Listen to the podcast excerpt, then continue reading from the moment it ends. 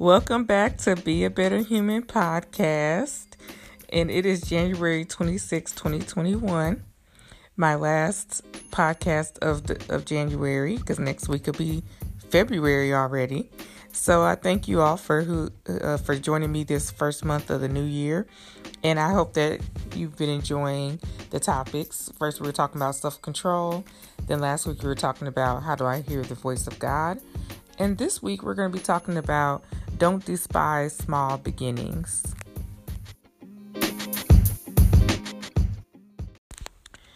So this is going to be a very interesting um, passage of scripture that we dive in today is found in Zechariah chapter 4, verses 1 through 14. And even though it's a short chapter, there's so much going on in this chapter that I even had to read a commentary on uh, parts of it because I had to familiarize myself with some of these things that are going on because he's basically getting a vision and then he's getting the interpretation of the vision. And so, what I'm going to do is I'm going to read just the passage, and then I'm going to um, go back and insert some things that I saw in the commentary and some other things that the Lord revealed to me about this passage because it's so, so good. It's just really, really good information um, for us today about not despising small things, but it also talks about, you know, that scripture that a lot of people like to use not by might, but by my spirit says the Lord. That's also in this same passage. And so it's so it's so significant. So here we go. Um the title was a lampstand and two olive trees. So Zechariah chapter 4 verse 1. Then the angel who had been talking with me returned and woke me as though I had been asleep. What do you see now? he asked. I answered, I see a solid gold lampstand with a bowl of oil on top of it. Around the bowl are seven lamps, even having seven spouts with wicks. And I see two olive trees, one on each side of the bowl. Then I asked the angel, What are these, my lord? What do they mean? Don't you know? the angel asked. No, my lord, I replied. Then he said to me, This is what the Lord says to Zerubbabel. It is not by force nor by strength, but by my spirit, says the Lord of heaven's armies. Nothing, not even a mighty mountain, will stand in Zerubbabel's way. It will become a level plain before him. And Zerubbabel sets the final stone of the temple in place. The people will shout, May God bless it, may God bless it. Verse 8 Then another message came to me from the Lord. Zerubbabel is the one who laid the foundation of this temple, and he will complete it. Then you will know that the Lord of heaven's armies has sent me. Do not despise these small beginnings, for the Lord rejoices to see the work begin to see the to see the plumb line in Zerubbabel's hand. The seven lamps represent the eyes of the Lord that search all around the world. Then I asked the angel, What are these two olive trees on each side of the lampstand? And what are the two olive branches that pour out golden oil through two gold tubes? Don't you know? he asked. No, my lord, I replied. I replied. Then he said to me, They represent the two anointed ones who stand in the court of the Lord of all the earth. Now I know as I was reading this, you know, there's so many things going on, even in my head when I read this through the first time. So now I'm going to go ahead and break it up into um, the interpretations and what's happening. For anybody who's curious, I'm getting these footnotes from David Guzik, um, and it's called enduringword.com because it's it's very um, it gives like a little bit more information about certain things, and I thought it was very helpful for this study. So first of all, in the first part of this verse where he's awakened out of sleep and he's about to have this, you know, he's having this vision. Um, the lampstand of gold, of solid gold, God gave Zechariah a vision of the golden lampstand that was meant to stand in the temple. Since Zechariah and his people were there to rebuild the temple, it made sense that God spoke to them in images related to the temple. And then it also says seven pipes to the seven lamps, two olive trees. In addition to the lampstand, Zechariah saw something that was never in the temple two olive trees that supplied the seven lamps with oil through seven pipes. One of the more tedious duties of the temple service was the constant care of the lamps on the golden lampstand. They had to be continually refilled with oil. I'm sorry, continually refilled with oil, cleaned of soot, and their wicks had to be maintained. In this vision, Zechariah sees self filling lamps fed directly from two olive trees. In the temple, the lamps were fueled by pure, specially prepared olive oil. The lampstand Zechariah saw in his vision was fed straight from the trees. So that was like a supernatural thing that, you know, never had happened. Okay, so then when Zechariah asked for an explanation of the vision, so I answered and spoke to the to the angel who talked with me, saying, What are these, my Lord? Then the angel who talked with me answered and said to me, Do you not know what these are? And I said, No, my Lord. So what are these, my Lord? Zechariah, when he saw the vision but didn't understand what it meant, what he saw was simple but unusual a lampstand with lamps supplied with oil directly through pipes coming from two olive trees. Do you not know what this what these are? So the angel made sure that Zechariah knew what that he must come to understand the meaning of this vision. Okay, so the meaning of the vision, verses six through seven, how Zerubbabel, I'm sorry I'm saying the name wrong, will accomplish the work by the Spirit of God. This is one of my favorite parts. So he answered and said to me, This is the word of the Lord to Zerubbabel, not by might nor by power, but by my spirit, says the Lord of hosts. Who are you, O great mountain? Before before Zerubbabel you shall become a plain, and he shall bring forth the cape the capstone with shouts of grace, grace to it. This is the word of the Lord to Zerubbabel. Zerubbabel was the civic leader of Jerusalem and had the responsibility to finish the work of rebuilding the temple. The work had stalled, and Zerubbabel needed encouragement to carry on the work. Not by might nor by power, but by my spirit, says the Lord of hosts. In the vision of Zechariah 3, God spoke to Zerubbabel about the issue of purity, but purity alone was not enough to accomplish the work of God. The work of God also needs resources and not the resources of human might or power. Might focuses on collective strength. The resources of a group or army. Power focuses on individual strength. God says, Not by the resources of many are one, but by my spirit. It will not be by your cleverness, your ability, your physical strength that the temple will be rebuilt, but by the Spirit of God. The necessary resources for God's work, sorry, the necessary resources for God's work is the Holy Spirit, and God promises Zerubbabel a rich resource in the Spirit of God to accomplish his work. When we trust in our own resources, whether they be small or great, in the eyes of men, then we don't enjoy the full supply of the Spirit. Oh, may God send us poverty, may God send us lack of means, and take away our power of speech, if it must be, and help us only to stammer, if we may, only thus get the blessing. Oh, I rave to be useful to souls, and all the rest may go where it will. That's a side note from the uh, commentator. This was the spirit, the breath, the ruach of, of the Lord, which worked in creation. Genesis 1 2. At the Red Sea to open and close it, Exodus 15 8 10. And they gave life to dead bones, Ezekiel 37 1 through 14.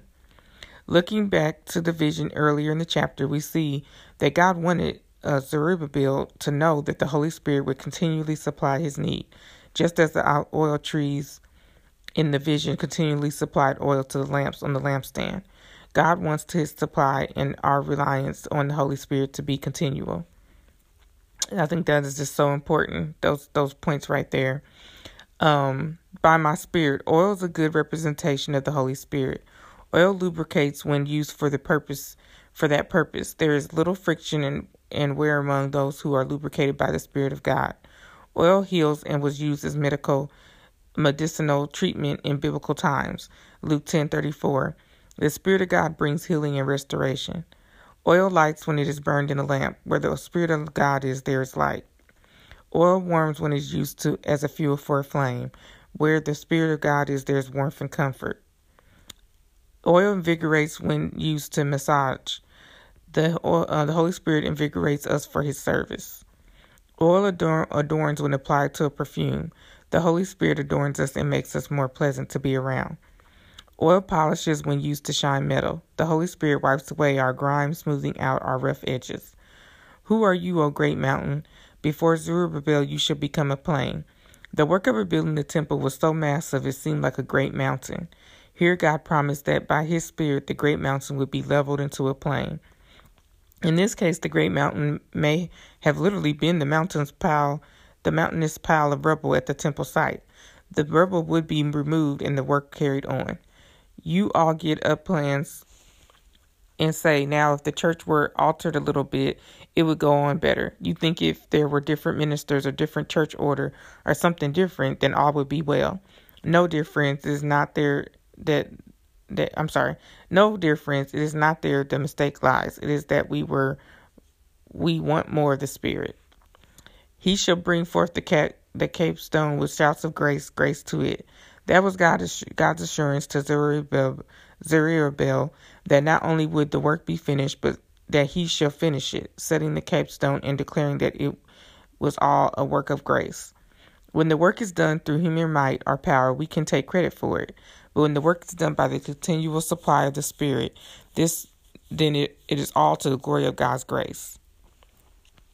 So then we have verses 8 through 10, which was um, more encouragement to Zerubbabel. Um, and then we have, um, let's see, verse B. I was wanting to kind of focus on uh, those two when he says, um, The hands of Zerubbabel have laid the foundation of this temple. His hands shall also finish it. Then will you know that the Lord is of hosts has seen sent me to you. For who has despised the day of small things? For these seven rejoice to see the plumb line in the hand of Zerubbabel. They are the eyes of the Lord, which scan to and fro throughout the whole earth. His hands shall finish it. When the work is done by God's Spirit, there are not only resources to begin the work, but also enough to finish the work. God is the one who finishes his work. Philippians 1 6. And I think that's so important. I know a lot of people that are starting their own businesses or they've been in business for a year. Their businesses are still within, you know, the first five years of being being around. So they are pretty much still in the infant stages of their businesses. And I just kind of listen to the different things that they have to go through with getting funding or keeping going. And then when COVID hit, some people that had been in business for a long time, they even started getting, you know, a little weary or a little concerned because I never once had they had these type of um, setbacks where they couldn't even keep their doors open or they couldn't, you know, um, do business as usual. They had to become creative and reinvent some things just to stay relevant or just to be able to make money because they weren't able to just make money by just the the way they used to do things. So they had to either come up with a new way of doing to go orders or delivery orders or something, um, or doing more of the, more of their businesses online. Um, just all these type of things changed a lot of people's situations, and I think about how when the Lord when it's the Lord's work that is being done, you know, uh, we have our own you know things that we do for our families or things that we do for community. But when we're doing things when it's really the Lord's work and he's he's all in it, he's going to make sure that that continues to go forward. He's it's not going to slow down. If anything, it's going to gain momentum at the time when it comes when adversity comes to it, because the Lord is definitely going to take. He's going to finish what he started. And so um, I like that this um, commentator wrote that in here. And it says, For who has despised the day of small things? Zechariah's question rings true for us to, to us today. Almost every one of us could answer, I have despised the day of small things. The question provides its own answer.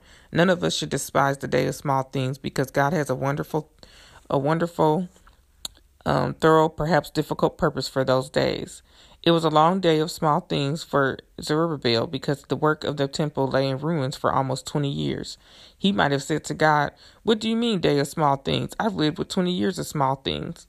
Even so, God told him to not despise the time of small things and to consider it as all of us as all is just a day. In many of God's choice workers, he uses powerful seasons of small things. Those days are not a mistake, nor are they a punishment. They are days of priceless shaping and preparation. They are not days to despise.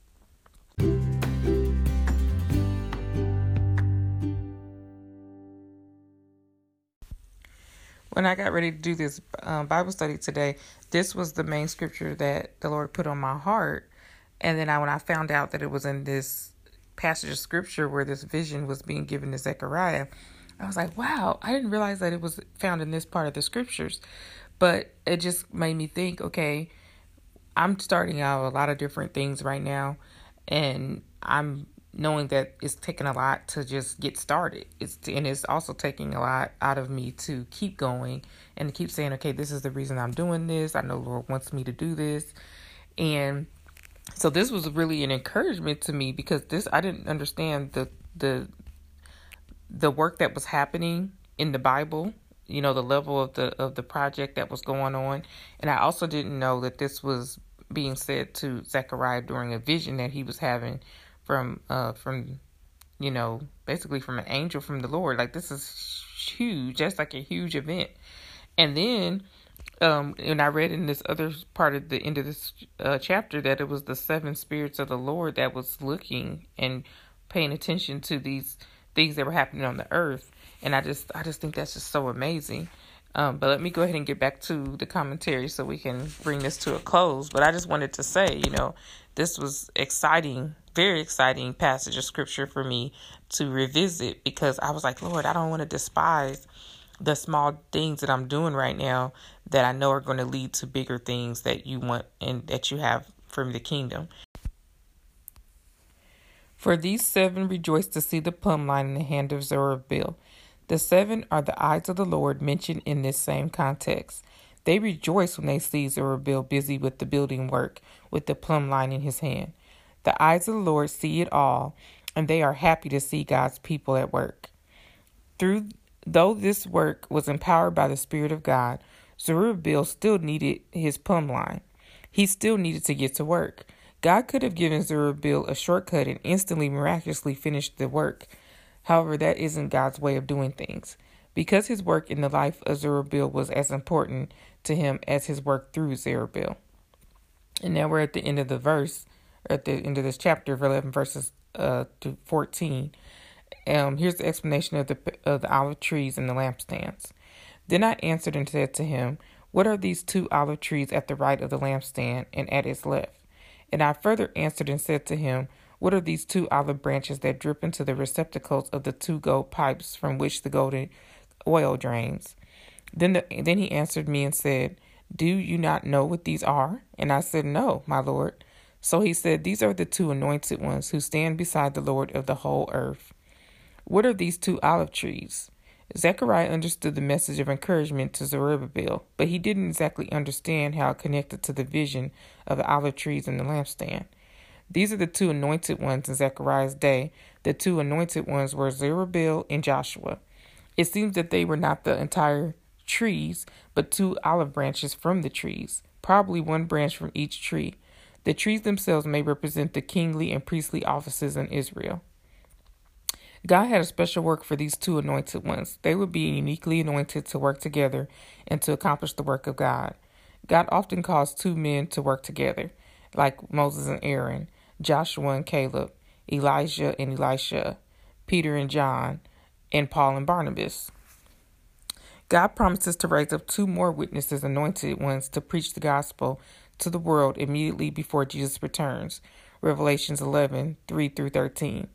Revelations 11 4 specifically says of these witnesses, these are the two olive trees and the two lampstands standing before the Lord, I mean, standing before God of the earth.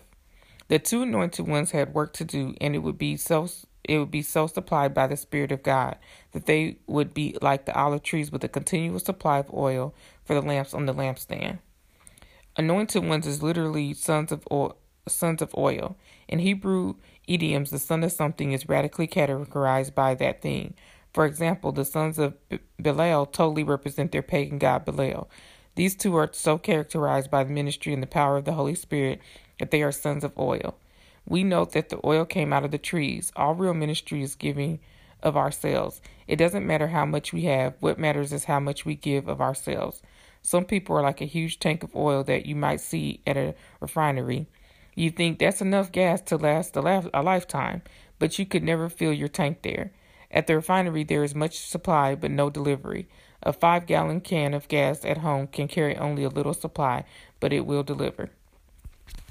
And so I just thought that this was just so encouraging to us today. Um, a lot of it spoke for itself, but I do want to just talk about a little bit the two anointed ones because the Lord, um, He does usually work in twos, and it doesn't take a lot of people to get the work done if they're really um, if the Lord is in it. You know, he doesn't need a, a big group of people to accomplish his work. However, he does like us to work together um, in groups and in, you know, and we know the church is the people, not the buildings. But there's just so much meat here in this scripture that I just want you to take time to to meditate on it and see what the Lord reveals to you as you read it. But um yeah, the olive branches and the and the um people that were anointed to do God's work, he supernaturally does work through us and we just have to know that it's not about us, that it's not about our abilities, but just like was brought out in this study, that it's about the fact that the Lord has his his heart and his mind is with us, and He's uh, observing us, and He's um, excited to see us doing His bidding on this earth. And so I just thank you for listening today.